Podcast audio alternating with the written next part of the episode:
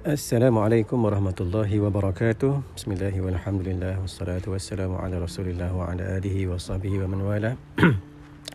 Hari ini 29 April, hari ke-6 kita berpuasa. Insya-Allah saya kongsi pula sinopsis juzuk yang kelima. Juzuk kelima mengandungi surah An-Nisa yang mana juzuk ini terkandung panduan bagi hubungan kekeluargaan khususnya hubungan antara suami dan juga isteri serta bagaimana menyelesaikan perselisihan antara mereka dengan kaedah as-sulh eh, iaitu perdamaian Terdapat juga perintah untuk pelihara hubungan silaturahim dan memelihara kebajikan anak-anak yatim serta ancaman yang dahsyat terhadap orang yang abaikan hak-hak terhadap anak yatim ini. Seterusnya juzuk ini juga terdapat ayat-ayat yang jelaskan penyelewengan golongan Yahudi, pembohongan dan juga hasad mereka. Maka kita bandingkan sifat mereka dulu dan sekarang ada sama ataupun tidak. Seterusnya pada ayat yang yang ke-36 eh, ada 10 golongan yang mereka perlu ditunaikan hak mereka. Eh, cuba rujuk, perhatikan pada diri kita adakah telah tertunai hak-hak ini dan berusaha untuk menunaikan menunaikannya. Seterusnya dalam juzuk ini eh, dalam surah uh, An-Nisa ayat yang ke-41. Kalau kita baca ada cerita di sebalik ayat ini Nabi sallallahu alaihi wasallam menangis tak kala mana membaca ayat ini. Maka renungkan makna ayat dan fahami apakah sebab yang menjadikan baginda menangis. Ya, ayat yang ke-41 surah An-Nisa. Ya, tak lain tak bukan kerana kasih sayang Nabi sallallahu alaihi wasallam terhadap umat ini. Seterusnya dalam juzuk ini juga terdapat ayat yang memerintahkan agar kita menunaikan amanah kepada orangnya yang berhak dan mencari keadilan ketika menjalankan hukum antara maknu, manusia. Ha, terdapat dalam ayat yang ke-58.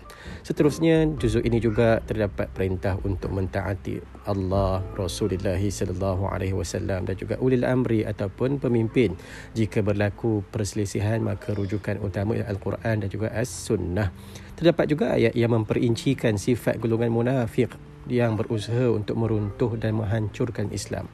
Ya, maka uh, dinyatakan sifat-sifat orang munafik yang terdapat dalam ayat ini. dan satu ayat yang saya rasa menarik pada ayat yang ke-82 surah An-Nisa ini. Allah Subhanahu wa taala menegur mereka yang membaca Al-Quran tapi tak merenungi isi kandungan kandungannya. Seterusnya dalam juzuk ini juga terdapat perintah untuk kita berhati-hati terhadap musuh agama. Dan juga ada gadakan untuk kita keluar berjihad di jalan Allah ketika terdapat sebab yang mewajibkan dan ternafinya halangan eh, yang menghalang menghalangnya. Dan seterusnya terdapat juga uh, ayat yang menceritakan tentang solat qasar dan juga solat khauf ataupun solat pada ketika peperangan. Dan pada bahagian yang terakhir surah An-Nisa ini diperincikan hukum hakam yang berkaitan dengan perkahwinan uh, antaranya nusyus, perceraian dan disertakan peringatan terhadap perhatian Allah Subhanahu wa taala.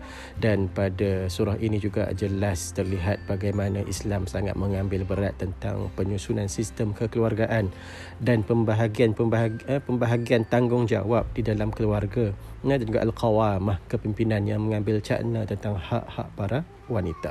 Dan uh, pada penghujung surah juzuk ini juga disebutkan lagi perincian tentang sifat orang munafik dan juga kesetiaan mereka terhadap musuh-musuh Islam dan sifat malas mereka dalam menjalankan ketaatan agama.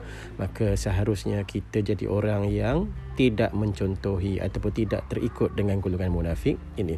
Moga-moga ada manfaat. Aku qauli hadza wa astaghfirullahal azim li wa lakum. Wassalamualaikum warahmatullahi wabarakatuh.